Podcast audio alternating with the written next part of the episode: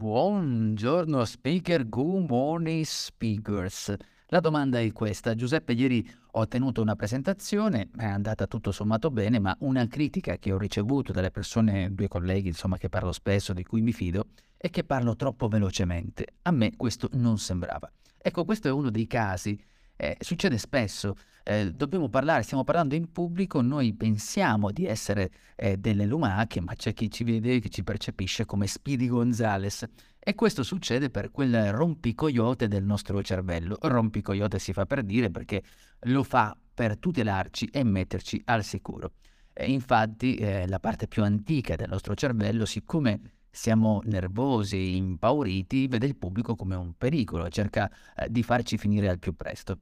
E l'aspetto poi paradossale di ciò è la percezione. Noi ci crediamo, insomma, crediamo di parlare lentamente.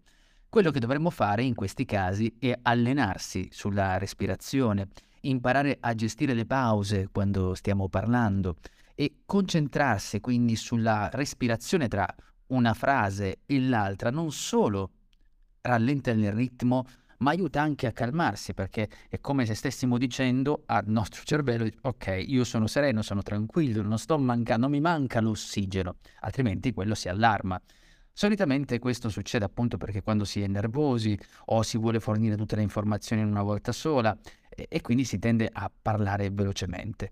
Quindi una delle prime cose che mi viene è pensare alla presentazione non per intero, ma divisa, perché un pezzo per volta rassicura la mente. Devo dire, ok, questo pezzo qui, questa slide, vederla in questa maniera, perché sennò il cervello è come se vedesse un muro così tanto alto, dice, oddio, devo saltarlo tutto insieme e si agita di più.